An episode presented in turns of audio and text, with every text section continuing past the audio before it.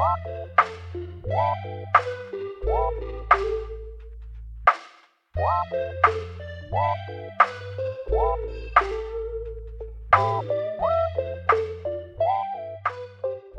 我们是一档关注整个消费生态链的对谈类播客。在本档播客中，我们不仅关注呈现在用户面前光鲜亮丽的品牌本身，我们更关注背后支撑品牌、为之品牌的生态链玩家，比如平台方、投资方、供应链、渠道商、代运营公司、品牌咨询公司等等。每一期呢，我们都会邀请一位消费生态链上的玩家来一起聊聊消费圈内事，也希望通过这档播客能结识更多消费圈内人。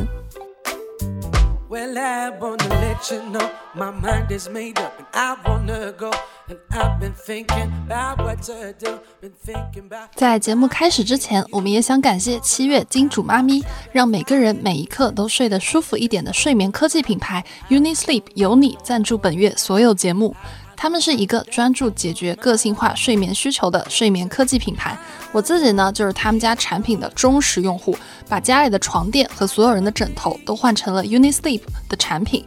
那下至二十四岁我本人，上至七十岁的我奶奶，全年龄段都很喜欢，非常适合大家为自己和家人购入。那这里呢要特别提一下啊，他们家是金可儿中国大牌原班研发以及供应链二十多年扎实的产品实力，质量绝对是信得过的。主打的自由模块床垫是模块床垫的品类创新者，会根据每个人的高矮胖瘦，让你能像搭积木一样定制专属的个性化舒适区。因为每个人的体重呀、身高呀、体型啊，其实都不同的，所以每个部位需要的受力点其实是不同的。比如说肩部和腰臀的支撑需求就不同。但是市面上一整张的床垫非软即硬，容易造成腰部悬空，让你睡醒第二天腰酸背痛。而且他们家的模块呢都是可以换的，如果你突然变胖或者变瘦，都可以通过更换模块来调整舒服的睡眠环境。他们家的面料设计非常的厉害哦，是跟贴身内衣同款的面料材质，绝对的敏感肌友好，泼水不留脏不留印，很适合家里有宝宝和宠物的家庭，哪里脏了换哪里，购买和更换都非常的方便。我住过很多很贵的酒店哦，但多贵的酒店床垫呢，其实都不如自家这张专属于自己的床垫。床垫不是要选最贵的，还是要找自己身体最喜欢、最贴合自己身体曲线的床垫。因为睡眠呢，占据了人生三分之一的时间，睡不好不仅会影响第二天的工作，还会影响第二天的心情，是不应该被将就的。UniSleep 有你陪你找到专属舒适区，让每一个人每一刻都睡得更舒服一点。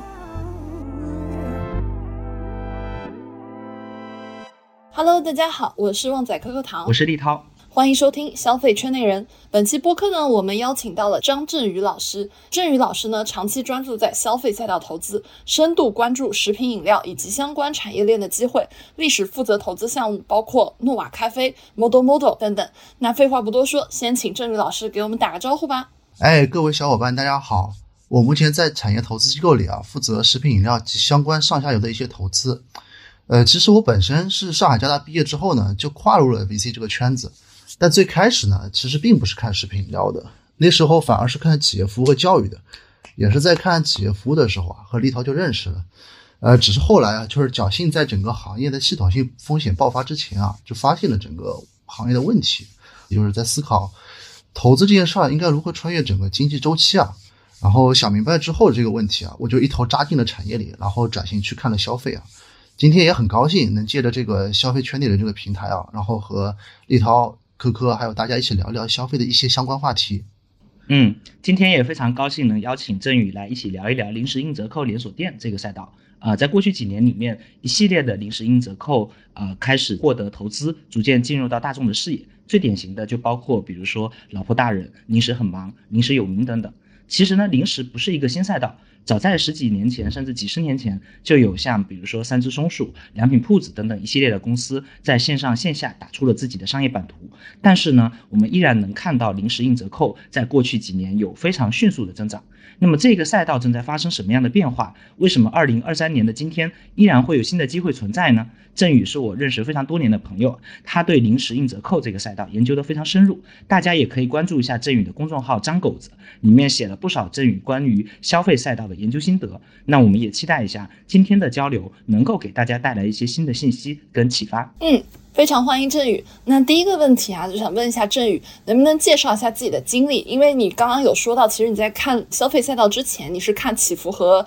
教育的嘛？那你是因为什么契机开始关注到零食硬折扣连锁店这个赛道？然后也想问一下，你是怎么发现它的行业系统性风险的？我觉得这个也对大家有很大的一些借鉴意义吧。呃，OK，那我就反过来回答吧。我先说一下。就是为什么那时候会选择转型啊？这个其实是是挺有意思的，因为我我转型那个时候呢，其实跟经纬的熊飞飞哥那时候其实聊过一次，给我印象很深刻，也相当于点醒了我。记得当初有一个点，就是飞哥那时候跟我说，我印象特别深刻，他就跟我说，他其实刚入行之前其实也很迷茫，过了几年人板凳，最后。专注在了企业服务这个领域，呃，然后他那时候就提醒我说，如果你要在投资里面做得好的话，这个周期和过程你得熬住，并且你得想清楚什么是人板凳行业，后面有机会，然后在专注这个过程当中持续的练自己的基本功，然后和外界保持很好的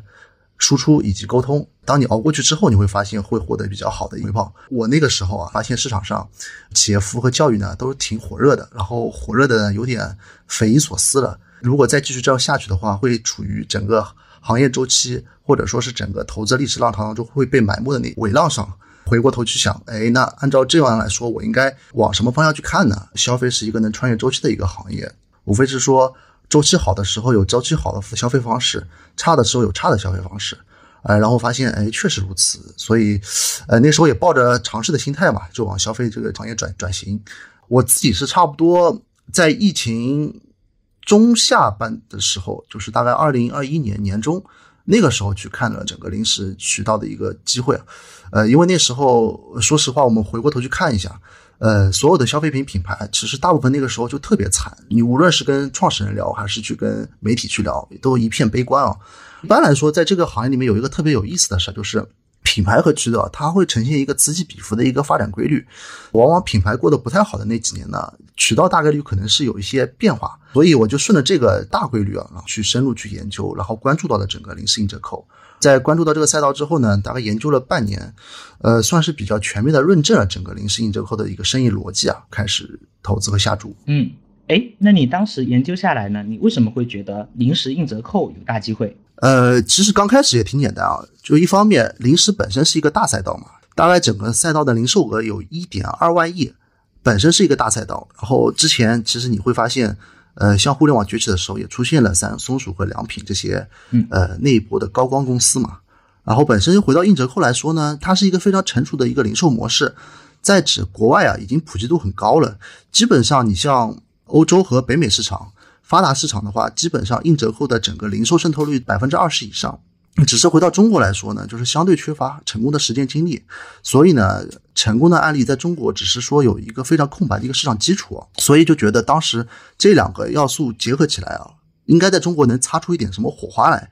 开始留意这个事儿，那个时候正好我印象很深刻，就是二一年年中的时候，临时很忙，那时候有披露融到了红杉他们的钱，就回过头去看临时很忙，发现。早期啊，他在依靠自有资金发展的情况下，其实已经能做到一个非常惊人的增长速度了。然后那时候就认定这个生意模式，它的逻辑非常自洽的，肯定是后面会有一波机会。所以那个时候就认定了就是零食硬折扣这个赛道。咱们其实知道折扣零售它有分硬折扣、软折扣。为了以防我们的听众朋友他可能分不清楚这个硬折扣到底是什么样一个概念，你可不可以先给大家介绍一下它到底是什么样意思呢？呃，OK OK，我介绍一下硬折扣的在整个零售学意义上的一个定义啊。硬折扣它本身呢，就是零售公司通过减少 SKU、搭建垂直供应链等等方式，以此来降低整个商品的成本。同时呢，公司通过自身精细化运营的一种方式，包括可能提高自己的物流交付效率，也可能包括去掉中间的。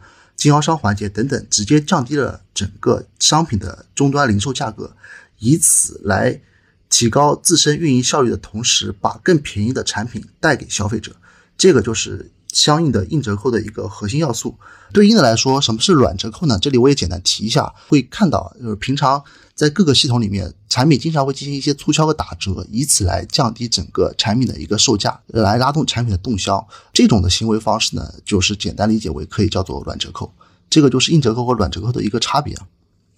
嗯，理解。所以也就是可能硬折扣它更像呃 Costco 这样的模型，就是说我可能一个品类我用更少的 SKU，但是我每一个 SKU 可能呃我的采购量更大，那这样子可以换来我更深的采购量，以及说更低的采购价格，可以这么去理解。对这个理解还是相对精准的。我这里再多说一句啊，本质上它是通过一种比较系统的方式来提升你的供应链和运营效率，把本身流通环节比较冗余的部分变得更精简，在这个过程当中省出利润来，一部分利润留给自己商家，另一部分利润留给消费者。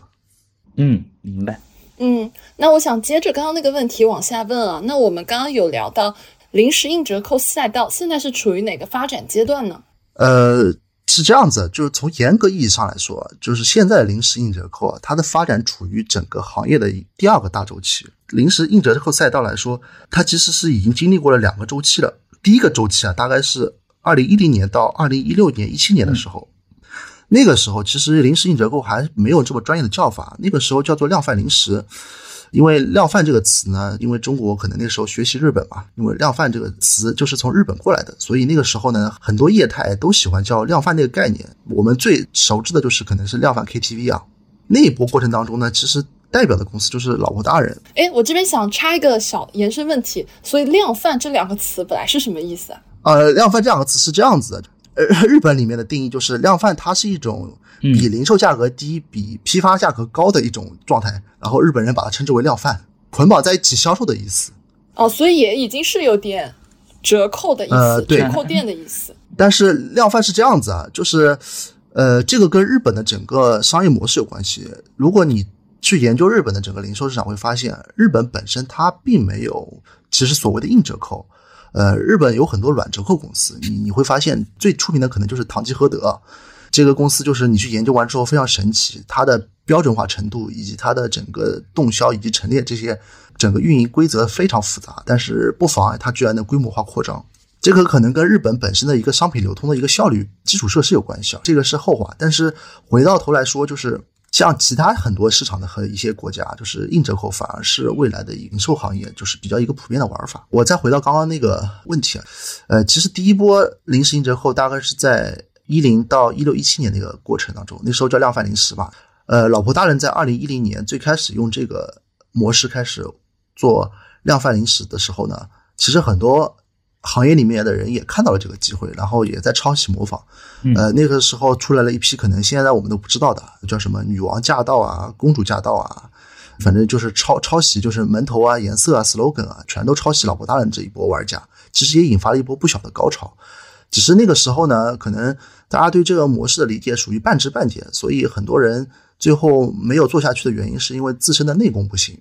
但也是在那个过程当中啊，其实留下了一波公司的发展还不错。你像刚刚提到老婆大人，还有那个福建的唐朝等等，嗯，只是那个时候的他们那些公司可能都比较偏安一隅啊。就是虽然你在局部市场上赢得了竞争，但是他们并没有想着去进行全国性的扩张。所以这个就是大概第一个周期啊。呃，但是别小瞧可能大家不太了解的这两家公司啊，你像以老婆大人为例，它基本上一年的销售额也要将近四五十个亿，然后净利润也是小几个亿的状态，活的是非常好的。这么高？对对对，而且它只是一个区域型的公司。对对对，它只在浙江这边。嗯，它的小插曲啊，其实挺有意思的。老婆大人那时候我印象很深刻，很多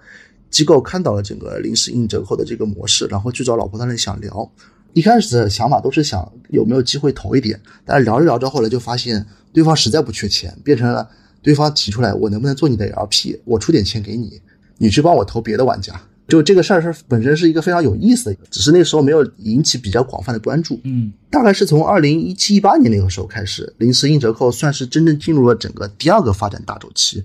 呃，这个主要得归功于整个湖南帮的创业者，呃，他们呢是在。看到这个模式之后呢，就最开始是尝试着去做这个事的。然后，因为湖南人做生意，他他比较那个吃得了苦嘛，然后也比较敢往外冲嘛。做了这个生意之后呢，一帮人看到这个机会，就开始把这个生意的这个整个市场的一个情绪啊都调动起来了。他们这帮人呢，也去呃全国各地都在找空档市场，然后开始发展类似的模式。呃，觉得想在地方做一个区域性的生意。然后就是在这批像以零食很忙为代表企业的努力下，这个模式在整个中国开始进行了一个非常广泛的传播和推广。然后我们自己回过头去看整个零食硬折扣，呃，这个行业这轮的发展大周期啊，呃，因为我们一般来说看整个行业，它会有一个萌芽期、成长期、成熟期、衰退期的行业发展规律嘛。呃，然后零食硬折扣在这一轮的周期当中啊，从大概一七一八年到二零二二年之间啊，就是处于整个萌芽期的一个阶段，因为那时候可能有一批企业开始做这个模式了，加盟商开始了解这个模式，那时候媒体。可能还没关注到这个模式，然后投资机构开始接触这个模式，呃，种种原因嘛，大家都在一个学习的过程当中。到了二零二二年的时候呢，基本上家经过这么几年的摸索，对这个模式有一个非常清晰了解之后呢，你像在企业啊、加盟商啊、投资机构和媒体多方的一个助力下，这个行业的整个势能啊，算是彻底被激活了。呃，所以从二零二二年去年开始呢，这个行业就进入了一个呃成长期。然后现在的话，整个行业的发展阶段就处于第二个大周期里面的成长期阶段。嗯，那么现在这个行业里面呢，有哪一些比较有代表性的零食硬折扣连锁品牌呢？能不能给大家讲一下这个行业现在的竞争格局？嗯，现在来看啊，就是整个市场形成一个比较明确的初期的梯队格局啊，就是以零食很忙、零食有名、赵一鸣、万成生物为代表的最大的几家连锁玩家啊，他们的话基本上二三年的整个。终端零售规模啊，都能达到这个大几十个亿，甚至有能突破百亿的玩家了。然后门店数呢，普遍都能超过两千家，啊，而且这个体量呢很夸张，都是这近一两年才涨起来的。呃，另外的话，这个行业里也存在啊，像老婆大人啊、唐朝啊，就是爱零食、零食优选等等，其实做的也非常不错的一些友商啊，他们整个的发展呢，其实也是紧追不舍的。呃，然后再往下去看呢，就这个行业可能存在很多地方性的小玩家，这个数量太多了，可能没法统计。但是呢，有一个共性就是这些玩家呢，也都是这两年看到了这个机会之后，陆陆续续给长出来的。呃，然后我这边可能要特别提一下，就是一家公司是万成生物啊，它非常有意思。它本身呢是一家上市公司，它呢是在行业里面通过上市公司的这个平台兼并购整合，和了压低压低、好想来、来优品。陆小婵、零食工坊五个零食品牌给整个发展起来的。呃，万成它本身是做菇类的生产销售的，就是我们平常吃的那种金针菇啊那个东西，它体量其实不大的。但为什么它能从那个主营业务转到这个主营业务来呢？是因为老板本身。他呢，在很早的时候有一个零食品牌叫做含羞草，也做了大概快三十年的时间了。他们家呢还有另一摊生意，就是做零食渠道的，就是零食工坊。也是因为自身在整个休闲零食有一些生意的一些布局啊，然后看到了整个行业的发展趋势，就很好的抓住了这个机会，呃，做了一波行业整合，冲到了现在头部四家之一。但我说实话，虽然现在看起来行业格局是初定了，但是整个行业因为发展速度特别快，每家公司大概以每个月在以两百家左右的门店数在增长，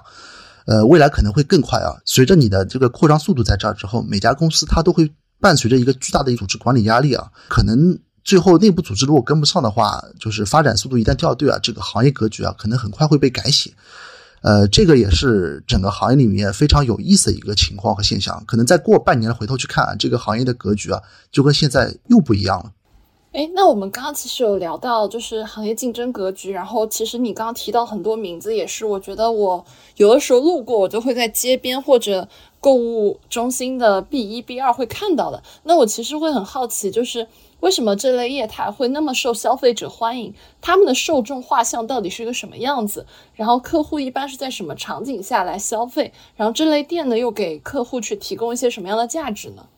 呃，其实这这个说起来比较直接啊，就是。因为这个业态正是戳中了消费者最真实的需求，就是它其实交付的产品是又便宜又好，然后你购买其实又方便。因为很多门店其实就是在你小区楼下，所以是真实打动消费者的一个需求啊。呃，零食硬折后说说回来，就是它的客户本身是百分之八十到百分之九十的那些大众消费者。呃，因为我们也知道嘛，就是良品铺子这种，它本身定位是高端零食啊，它是专门交付和服务那些有。高消费能力的那些消费者，呃，但大部分回过头来看啊，就是中国绝大部分的消费者呢，他本身还是对又平价又好的这个零食是会更心动的，因为零食它本身是有一个解馋的功能在嘛，解馋可能是我们人啊，就是非常骨子里的一个需求，就是你会发现，无论是小孩还是老人啊，他们都会吃零食，那只是无非是因为你的消化问题会吃多吃少的一个问题啊，你就想象一个场景，就是如果你的小区门口啊就有一家零食店，可能你只要花费三十块钱左右的一个成本，就能买到一大包零食，并且你会发现，哎，这些零食质量还真的不错。如果你愿意再多花点钱，可能花到五十块钱左右啊，就能吃到很好的零食了。冲着这种零食自由的一种状态啊，大部分消费者还是很心动，会被转化的。其实这个就是我们现在看下来，呃，在零食消费里面，这个是最真实的一个消费者需求。嗯。哎，那它的购买人群会有，比如说他是老人、小孩、孕妇，或者是怎么样的一个画像，它会有很清晰的一个分类吗？呃，是这样的，因为零食硬折后本来零食的 SKU 和品类丰富度就足够高嘛，平时那些但凡有吃零食习惯的，就无论你提的小孩、老人或者孕妇也好，呃，他们都是这个业态的一个客户受众。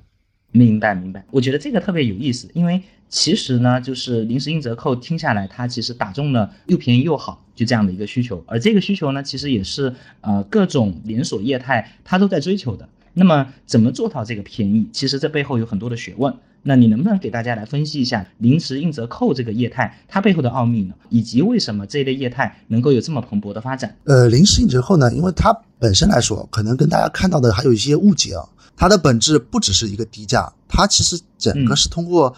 一套比较巧妙的模式，把整个临时流通这个环节的效率啊和利润再分配这个事儿做了一个重构。本质上来说呢，它是通过这批零食硬折扣的公司开加盟店，构建了一个自有的渠道。然后这个自有的渠道呢，就开始通过可能是品牌方到门店这样一个点对点的一个交付，控制了整个货物的流转的一个效率，剔除了整个原来的经销和批发的整个流通环节，相当于你重构了整个流通效率嘛。那就相当于省去了很多不必要的一些成本，这样的话，相当于你给消费者做了一个更高效的一个临时交付。简单来说呢，就是我通过省掉中间商，把这个事儿做得更便宜，把便宜的一部分呢让给了消费者，所以我能卖得更便宜，而且这种卖的便宜呢，也是有理有据的卖的便宜。呃，这个就是简单来说它的整个模式的关键吧。刚刚也提到了，为什么说这个行业能够蓬勃的发展呢？我我觉得这个其实也跟大趋势有关系啊。呃，就是一个是因为一方面，就是我们能感受到整个经济者大环境啊，确实不那么好。就是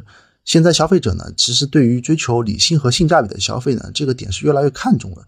然后你相当于这种性价比的这种零食消费呢，就正好落在了整个趋势上。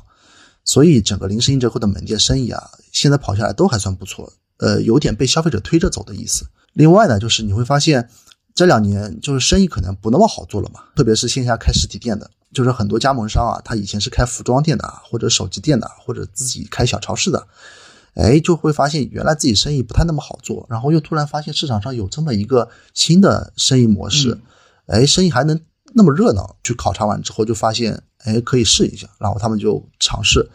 呃，因为成本也不高嘛，开一家店就开始尝试开店。开完之后呢，发现生意确实不错，不错之后呢，就就开始接着开二店、开三店，然后跟着。那些公司的发展去外地去开店，然后加盟商们就现在，呃，又很热闹，整个生意呢又是相当于是被加盟商推着走，一个既被消费者推着走，那又被加盟商推着走的生意，其实你很难想象出来它不朝气蓬勃。嗯嗯，所以它形成了一种就是供给跟需求端的合力。其实我觉得振宇你这边讲的特别好，我也想从我自己的视角补充几个点。第一个点呢，就是说，其实你刚刚提到了临时硬折扣，它本质上是通过构建自有渠道，然后直接从品牌商去拿货，那它缩短了中间的经销的链路，因为可能本来就是临时的批发流通啊，它是需要一层一层的经销商来层层的加价、层层分发的，那它其实就做到了没有中间商赚差价，把整个链路给缩短。那么在这个背后呢，我猜测啊，因为这几年其实整个经济的大环境越来越不好，估计呢很多的这个零食品牌，它自己也存在着啊，比如说原本的经销渠道啊，动销不给力这样的一些需求，所以可能他们也更有动力来跟这一些呃前端有这种直营门店，然后有比较强的销货能力的啊连锁渠道去合作，猜测这可能也是一个侧面的一个动力。然后，其实你也提到这两年生意不好做，呃，很多这种加盟商他可能会看到业态很热闹，转型过来。这个跟咖啡这个赛道其实是类似的。今年咖啡的赛道呢，它的加盟、它的门店扩张特别快。其实本质上就是说，在今天这个时间点上，线下有红利，然后还在快速增长的业态非常少。所以呢，就是说这一类少量的、有限的快速增长的这种业态，它都会吸引来大量的加盟商，吸引来很多的社会资金来一起去加盟，一起去把这个生意做大。那如果我我们再去往深的拆一层的话，其实大家会发现，不管是零食硬折扣，还是我们讲的像瑞幸啊、库迪啊这些咖啡，它本质上都是在用更低的价格去冲击原本的这个行业的环境。所以其实这两年整个经济大环境确实不好，呃，大家也能感受到，就这两年的一个整体的消费主题就是在往降价，然后降级，就这个层面上可能作为一个主流的方向的。对对对，没错，真实情况是这样子。因为很多做线下品牌的，它本身对于商品的价盘管控要求特别高。嗯，呃，刚开始这个渠道出来的时候呢，很多品牌商呢是非常讨厌这个系统，并且是非常不看好这个系统的，觉得你只是低价而已，低价毕竟做生意嘛，这个事儿不持久。然后你又破坏我的价盘，我可以断你货，我不想跟你合作，等等各种方式。呃，一开始对这个系统的排斥性特别特别高。而且这个系统呢，刚开始成长的时候呢，也是在这些排挤当中发展的。说实话，就是渠道跟品牌的矛盾，刚开始博弈还是非常激烈的。但后来为什么品牌方开始慢慢屈服，然后顺从这个零食硬折扣这个系统呃发展了呢？是因为很多品牌方因为线下的时候通过经销商去走货嘛，它本身有增长的焦虑，所以它会不断的给经销商去压货，促进自身的增长嘛。经销商呢又很难过，因为货在自己手里，这两年确实经济不好，动销不出去。然后看到有这么一个渠道，可以帮他们消化货，并且还可以帮助他们资金回笼，呃，他们是非常乐意的去拥抱这个系统。呃，那个时候呢，就导致刚开始的那两年，一七一八年，整个市场上的货品的流货和串货现象非常严重，这个是品牌方不愿意看到的，呃，也是非常在严打这个事儿，就是但凡看到经销商串货到硬折扣里面，就开始给他们开罚款，然后出警告函等等，呃，但没办法嘛，整个经济大环境如此，大家都要吃饭嘛。那经销商虽然被罚款了，但是想一想，这个罚款可能几个星期就赚回来了。冒着这个风险继续跟他们合作，就导致刚开始的一两年里面的这种品牌方在罚经销商，但经销商吃了罚款之后继续串货和这批呃零售门店合作这样的模式给熬过来的。以湖南为例啊，一直熬到这个系统涨到足够对其他系统的销量有冲击的时候，这品牌方才发现。哦，我当初的判断是错的，这不是一个简单的跟风行为，和当初的整个生鲜买菜还有社区团可能还不太一样，所以才回过头去思考这个事儿，然后发现这个事儿可能自己是判断错误的。硬折扣临时的这个趋势来的已经势不可可挡了，不得不被被迫去想办法稳住自己价盘的情况下，想着怎么去配合这些渠道，可能是做定制款也好啊，可能是做差异化规格也好啊，去满足这些渠道的一些合作要求，它是有这么一个过程的。就是整个赛道起盘的初期啊，就是也是非常的坎坷的，相对来说。是的，是的。其实这个呢，我可以举一些其他行业的这种零售的案例。呃，来印证你，因为我们在差不多零九年的时候，其实很深度的看过京东这个公司，但当然最后没投啊。呃，没投有一个很重要的原因，当时我们去访谈了一些公司上游的这些供应商，就给他们供三 C 这些电子产品的这些供应商。那好多供应商呢，其实当时的态度跟你讲的这个零食品牌是一模一样的，他们就不看好京东这个渠道，因为觉得说乱降，然后打破了整个行业的行规。他们觉得说，只要我们给京东断货，那很快这个渠道就会萎缩，就会。死亡，但实际情况是什么呢？实际情况是这个行业它不以一个品牌方或者具体几个品牌方的意志为转移，因为它实际上是非常多的参与者一起的一个博弈的游戏。比如说，它有渠道商，它有加盟商，这些渠道商有自己的利益诉求，那么最后的结果一定是更高效的渠道呃战胜更低效的渠道。因为它通过高效，它获得了这个价格上的优势，然后它有更强的动销能力，它实际上对消费者也更有牵引力。所以实际上呢，到今天呢，大家已经无法再去忽视像京东啊就这样的电商的渠道。但确实在当年呢，就这样的渠道也是非常不被认可，然后非常不被看好。但是当它成长到一定程度的时候，所有人都必须正视它，所有的商家都必须去思考，我怎么样在这个平台上去把自己的生意也去做大。我觉得这个例子跟你前面讲临时硬折扣这个例子。其实特别特别类似，可能所有的零售渠道它都会有这样的发展的过程。呃，是的，是的，嗯，我觉得我刚刚听下来有一个有一个比较形象的感受，就是本来这个渠道刚出来的时候，大家说，哎呀不行，你们不能去，然后最后时代的车轮滚滚而来，大家不得不接受说，哎，那去吧去吧，就就有点像之前网约车从一开始的就是大家是它是一个被禁止的这样一个模式，到后来大家所有人都接受，是不是有这种感觉？嗯，其实也是类似，是是是，对我我这里插一句，就是这个说实话，就是我内部一直在说的一句话，很多时候你品牌和渠道的博弈啊，这个博弈的选择权在消费者，不以你的个人意志或者说几个人的意志为转移，你得符合这个社会发展的一个自然规律。对，呃，这个确实如刚刚你们两位所说啊，真是如此。对，其实消费者的需求就是商业里面的万有引力，不管你这些品牌商、呃经销商，大家是什么样的诉求、什么样的想法，最后一定是被消费者的诉求、消费者的需求所牵引的。所以我觉得这个总结其实特别的好。嗯，是的，就是就像我们消费圈内人，我们那个 logo 底下那一行小字嘛，顾客至上，消费者第一。嗯，所以遵从去，并且观察消费者他消费习惯的迁移，其实是更多的发现我们未来可能潜在很好的一些机会的原动力吧。那。就接着消费者这个问题去问啊，就是零食其实是一直很受欢迎的品类。那消费者们过去是怎么买零食的？这几年他们的行为又发生了哪些变化？而且为什么会发生变化？也请振宇来给我们分享一下。其实啊，整个零零食啊，它的渗透率其实是非常分散的，因为你会发现，无论线上线下也好，或者说是线下的商超、便利店、夫妻老婆店都好。都是有零食在售卖的，所以它本身就是存在一个非常分散的一个局面。只能说呢，是之前可能因为互联网的发展啊，电商的蓬勃兴起啊，就养成了一批消费者在线上购买零食的这个习惯。但其实呢，这个效果呢非常有限的，因为我们回过头去思考，零食它本身是一个激发型的行为，就是大部分时候你为什么会买零食？你是看到了某个东西想吃，嘴馋，所以才会去买。所以它是一个。看到，然后才会决定去买的一个过程，不是一个目的性购买行为啊。所以呢，它是一定需要有直面的这种欲望的勾引，我自己说，所才会去去产生消费行为。所以线上你会发现有个弊端就在于，哎，我比如说今天的直播看到这个东西非常好，好吃，我想买，然后下单之后，它可能要过一两天才能到。等一两天之后呢，就是我那个劲儿过去之后，我就不是很想那么吃吃它了。所以你会发现线上的购买它会存在一个天然的弊端，这就导致了我们从大盘数据来看啊，临时的购买啊，大场景它还是在线下存在，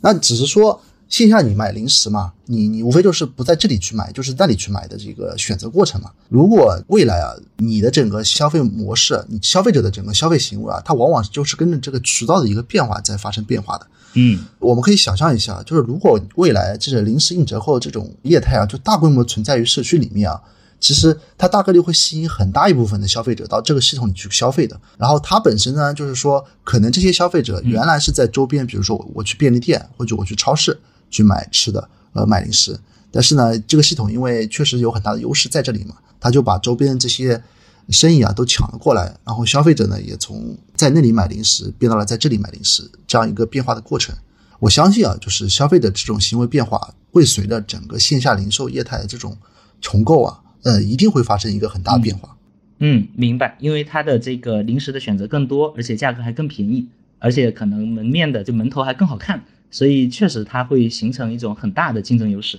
哎，那这个行业里面。呃，头部的公司他们是怎么成长起来的呢？包括振宇，你其实也在这个行业里面也投了一家公司，呃，能不能给大家讲一下，就是你当时投这个公司的这个逻辑呢？呃，可以，这个行业其实非常有意思啊，是在大家看不起和看不懂的眼光中艰难发展，然后再茁壮成长的。呃，还是以零食很忙为例吧，就是零食很忙刚开始发展的时候啊，就是很多人其实是不看好这个业态的。呃，这里的很多人也包括我刚刚说的品牌方啊、经销商，还有其他零售系统的老板，他们觉得这种低价卖厂牌这种货肯定是一阵风，就很快会过去的。呃，因为在中国过去几年，确实历史证明这个事儿发生过好多次了。你像社区团购，然后有生鲜零售啊，最后都没有像想象中那么美好的成功啊。呃，所以大家对这个事儿的认可还是基于过去的一些经验做出的一些判断，只是没有想到啊，这次可能跟历史过去发生几次都完全不一样了。这个系统是越来越旺盛，就是因为这个事儿啊，就是当初临时很忙的这个创始人叶舟啊，在一八年年中的时候，我还印象很深刻，他发过一次朋友圈感慨，当年他们所谓一些大胳膊大腿的一些品牌啊，就是不看好他们的，回过头来发现他们不但没有消失，发展更好之后。反而很积极的在优化他们。然后呢，这个系统啊，它发展旺盛到一个什么程度啊？它现在已经开始革其他经销商和其他零售系统的命了。这个我们去看湖南市场，其实是最经典的，就是整个零售发展真的是属于冰火两重天。一个极端的例子就是步步高，步步高是上市公司嘛，可以从它的披露公告能看出来，这几年在被整个当地的硬折扣系统冲击啊。哎，这里我要插一句。呃，我们这里讲的步步高呢，是湖南当地的这个区域型的连锁超市品牌，不是段永平的那个，就是卖这个学习机小霸王的那个步步高。呃，对，当地的那个零售超市啊，可以去看它的上市公司的一些公告，就能感觉到它在当地的生意在受到当地的硬折扣系统冲击下是活得多么的凄惨。另一个极端例子就是临时很忙，因为临时很忙，六月份上个月刚刚宣布突破三千家的一个门店数，整个发展在。半年时间里新开了一千家门店，整个发展是非常的蓬勃朝气的。其实投资逻辑的话，我回过头来刚刚和大家分享的，就是基本串起来就是我的那个投资逻辑了，特别简单啊。在一个大赛道里面，模式创新成立的这个生意本身，从第一天其实就是赚钱的。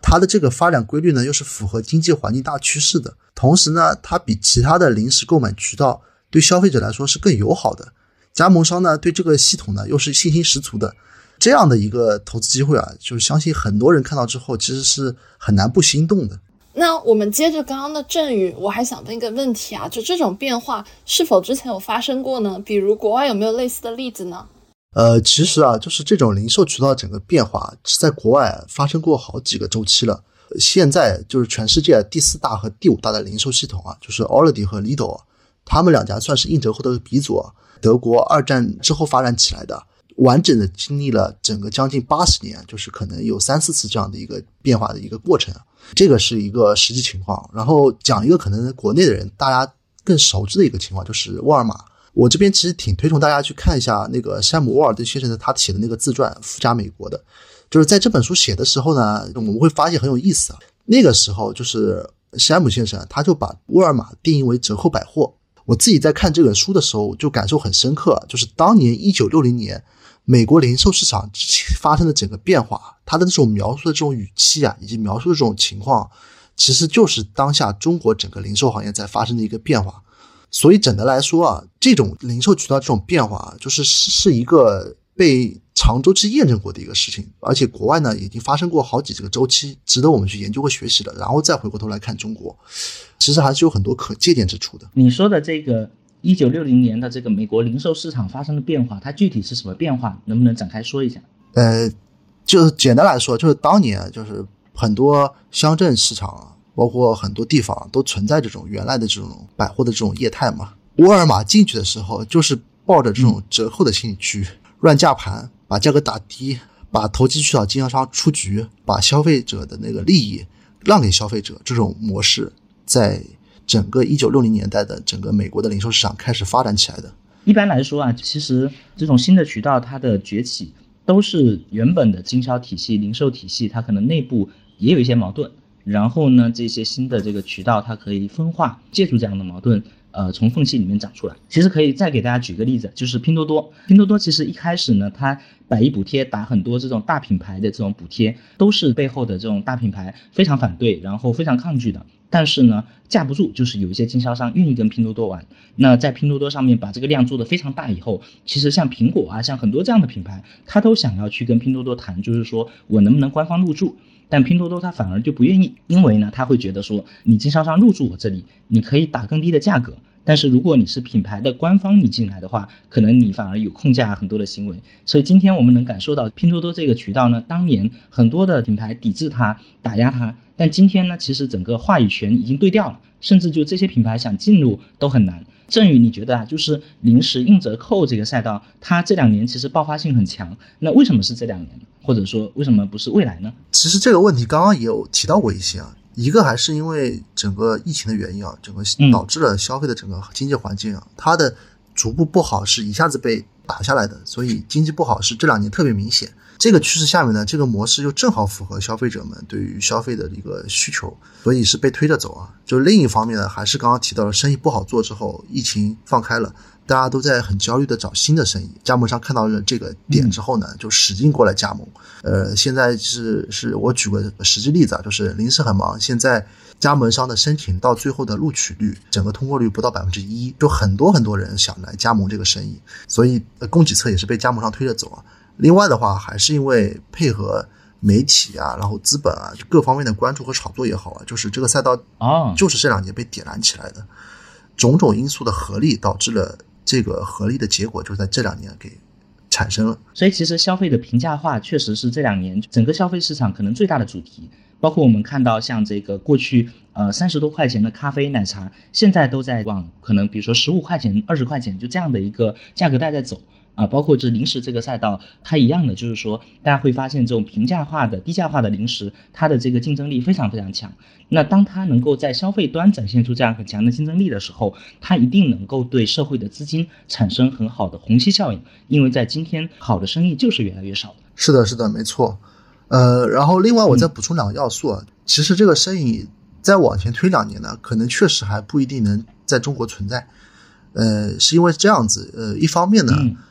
整个模式是因为看到了老婆大人的成熟业态才发展起来的，这个时间点其实已经不早了。呃，第二个点呢，在于其实良品和三只松鼠，他们本身对于行业的贡献还是极大的。呃，他们通过自身的一个销售势能，让着整个食品行业上游的供应商做了很多，为了规避食安问题，做了很多合规和整改，导致零食上游的供应链前两年大概也就是一二一二到一八年这个阶段吧，整个。零食的供应链系统啊，就上游环境变化的合规和标准了很多，这也为这个业态，就是零食引流后这两年爆发，上游的供应链能跟得上，并且不出问题，其实是有一个很大的一个贡献的。那我其实也想最后替我们的听众朋友们来问一个问题，当然我自己也很好奇啊，就是我们展望一下未来，未来三年或者未来更多年。临时硬折扣赛道还会有哪些趋势？振宇能不能给我们分享一些你的判断呢？呃，这里的话，我就大概说几个现在看起来比较明确的趋势吧。临时硬折扣呢，它本身经过这两年的发发展啊，现在什么速度，未来会更快。呃，因为本身这个生意的自身的一个逻辑啊，它是非常自洽的，不是一阵心血来潮。所以我们可以看到，在当下可能大家都在两三千家店的基础上，很快可能到明年的时候，就可能会出现五千家以上的规模的玩家。甚至更夸张一点，可能很快就会出现万店规模的玩家的出现啊！但是这个事儿不一定可能发生啊。但是如果赛道规模允许的话，很快万店规模的玩家会出现，这个就是在未来可能两到三年发生的一个事情。第二个呢，就是呃，说实话，现在行业发生一个问题，就是在于竞争因为太卷了嘛，导致未来的下一个阶段肯定会有一个出清的过程，到时候一批地方性的小玩家。它会有一个被大玩家就是效率淘汰，然后整个市场的一个集中度会提高的一个过程，那个过程会很很痛苦啊。但是我相信这个行业的阶段的来来临，呃，可能时间不会太晚，也许就是等。这一波快速发展的后期，也就是两三年之后，过程可能会到来啊。还有一个点，就是因为上面两讲的是门店规模，就是后面的话可能讲一下是商品结构来说，就是我们现在去看所有的这种硬折扣玩家，你会发现，无论是从商品的品质，还是说是从价格来说，就同质化程度实在太高了，这就导致了未来一条街上可能开两到三家的硬折扣零食店在一起，这种做生意的。程度是非常难受的，所以他们呢一定会通过构建产品力来寻找呃竞争和竞争之间的差异化。这就意味着呢，就是很多零食硬折扣玩家去渗透自有品牌或者说介入自有品牌这个事儿的开发啊，它是必不可少的。只是这个点呢，可能不是在现在这个阶段，因为现在这个阶段优先级是竞争和抢铺子。嗯，跑马圈地。对对对，跑马圈地。但是呢。可能还是也是在同步在二三年两两年到三年之后啊，就这个事情的发生的概率会会非常高。到那个时候啊，这些零售公司它的这些行为啊，对品牌公司的影响会是非常显著的。呃，我们现在已经遇到一些实际的一些个别案例，你就会很难受，就会发现，呃，以我们下来瓜子为例，我们的产品可能客单价在五块多，但是它同规格的产品找了一些代工厂、自有品牌去开发，或者说是厂牌，可能就卖三块多、四块多。摆在一起，然后质量呢又没有想象中那么差，这个时候其实对我们的销售额的分流啊作用是非常明显的。所以如果那个时候大规模去开发自有品牌，并且这个动作成功之后啊，对品牌公司的影响，那那时候是非常显著的。嗯，对。另外的话就是再往近期来看，零食硬折扣的出现啊，就是对经销商们的这个冲击啊，其实也是非常巨大的。说实话，这两年整个经销商的这些兄弟们过日子确实过得不容易，然后属于夹缝中求生存啊。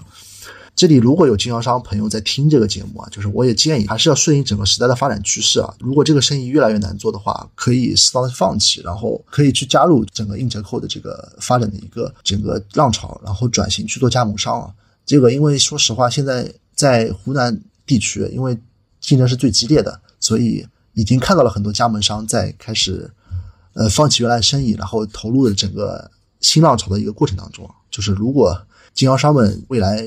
继续在想在这个休闲零食这个赛道上做生意的话，其实这个转变，我我觉得是明智，也是必不可少的。最后的话，就是从整个行业的规范性来说，因为现在行业整个发展其实是非常野蛮的，在混沌混沌的发展过程当中啊，就出问题其实是免不了的。对于整个休闲食品来说啊，整个行业里面其实最大的问题就是食品安全嘛。就是食品安全，我们觉得是整个硬折扣零食最大的成人礼，只是说现在还没有特别大的负面新闻爆出来。但是我相信，在未来不久啊，就是这个事儿的出现概率是很大的。那个时候呢，可能会对行业造成一个非常大的一个冲击。但是呢，这并不是因为意味着是一个坏事，它可能督促了整个行业在野蛮发展的过程当中，开始去寻找一些秩序，督促整个行业往更合规和更安全的角度去发展。反而是会会推动整个行业更健康和更良性的往前走。我觉得这几点其实是现在看下来啊，就是未来几年可能三年左右吧，大概率会发生的一个事儿。嗯，哎，我好奇啊，你会鼓励大家现在去做加盟这个零食硬折扣吗？因为其实这两年我们也有很多的听众、很多的朋友，大家都在关注有哪一些生意值得加盟。你觉得零食硬折扣是一个好的一个方向吗？呃，是这样。如果从方向上来说呢，我一定是鼓励大家去去做这个事儿的。因为说实话，身边已经有不少朋友通过开零食店赚到了不少钱了。然后这两年虽然可能没赚那么多钱，但是日子呢一定是过得很舒服的。但是呢，从另一个角度来说呢，就是加盟硬折扣还是要看地区的一个问题。你像。呃，现在有几个地区，就比如说湖南或者说是河南这种已经相对成熟或者是竞争相对激烈的一个市场，去开门店就没必要了，大概率是赚不到钱，可能反而变成炮灰。但是如果你当地的整个竞争的格局考察下来啊，没那么激烈，那我还是挺推崇去做这个生意的，因为毕竟来说，呃，零食的消费也不会消失嘛。有一个更好的业态在当地做给消费者做交付，消费者也得利的。他但你你很难在这个过程当中不赚钱。嗯，是的，呃，临时的消费不会消失，甚至可能在大环境不好的情况下，大家还会更愿意去追求这样的这种小确幸。它的花费不会特别高，但是它能带来及时的满足感。或许在未来几年，它的整个大盘的红利应该也不错。嗯，今天非常感谢振宇的分享。其实听你讲这些呢，我自己觉得启发特别的多。我觉得有几个点吧。第一个点就是说，零售这个行业其实一直有机会。大家都觉得说，过去中国发展了这么多年，零售是不是已经卷到头了？我们的电商这么的呃发达，但实际上我们会发现说，零售这个业态呢，依然在不断的在进化，不断的在迭代，不断在洗牌。多快好省是消费者永远的需求，这个就是商业里面的万有引力。那这样的需求呢，它会驱动着所有的赛道里面的公司不断的去创新，更好的去响应这样的需求。所以我们看到了一个趋势，就是说整个行业越来越卷，从一开始可能只是卷经销商，到后面直接卷到了工厂端。现在好多的这个零售渠道呢，它都是直接对接工厂端，然后用更低的成本、更低的价格来提供这个商品，所以它实际上导致的整个社会的运转效率越来越高。我们看到啊，像这几年其实拼多多、抖音电商它都是这样的趋势，包括其实前面你讲到的这些临时应折扣的店，他们也逐渐的去跟厂牌合作啊，去以更低的价格去拿货。而这些工厂呢，本身在中国大家知道，我们是一个供给严重过剩的一个这样的社会趋势，那么这些工。厂它也在过去很多年，可能它被像郑宇说的三只松鼠啊、良品铺子啊等等这样一系列的公司，它也训练优化的非常的规范、非常的高效率了。那么刚好就这些溢出的产能呢，就是非常好的跟这些这个前端高效的渠道接上。然后啊，我们看到的就是说，消费者在最终一定是持续的获利的，持续的享受到更加多、更加快、更加好、更加省的这样的消费选择啊。这个是我第一个特别大的感悟。第二个呢，就是说，呃，我们过去其实这几年大家主流的这个关注点啊，媒体的关注点啊，呃，大家社会的关注点都在线上。但实际上呢，机会不只只是线上啊，线下其实也有很多的红利。当我们打开视野去看到这个真实的中国的商业业态的时候，我们会发现，发源于湖南，像发源于很多这种可能都不是一线城市的业态，它的这个势能、它的红利、它的竞争优势非常的大。那这个是是一个很好的一个提醒，在今天大家可能更应该去关注、去打开自己的视野，去关注这些更广泛的、多元化的这样的业态，不只是线上，可以去线下，可以去更下沉的这样的城市，都去寻找这样的机会，这一点非常的关键。今天非常感谢振宇的分享，我觉得信息量特别特别的大。对的，非常感谢。就是我觉得刚刚立涛说的这句话特别戳我，就是多快好省永远是消费者最追求的一个状态嘛。那其实我们做只是不断的去了解我的消费者，然后去。呃，体察我消费者现在他的消费习惯发生了哪些变化，然后我去做出一些我给他提供解决方案的一些改变。今天非常感谢振宇给我们带来那么精彩的分享。如果大家对这个赛道有兴趣，然后也欢迎你在评论区跟我们分享你听完之后的听后感。那我们最后请振宇给我们一起来说个拜拜吧。那我们下期再见。嗯，好，拜拜，拜拜。嗯，拜拜。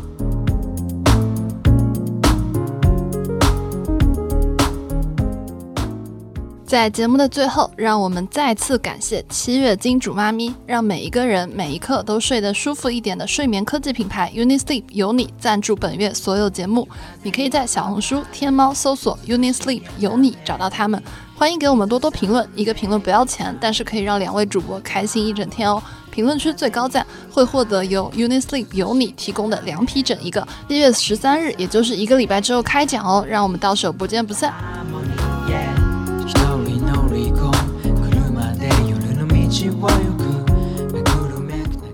感谢收听到这里，本节目由内容最好玩的播客厂牌宇宙电波出品，希望成为您居家、旅行、通勤、睡觉时的好心情、好伴侣。点击订阅按钮，不错过我们任何一期的更新哦。如果你想要加入我们消费圈内人专属 VIP 社群，欢迎添加微信“旺仔可可糖”，也就是“旺仔可可糖”的拼音缩写，备注您的昵称和职业，更快通过哦。让我们下期再见，拜拜。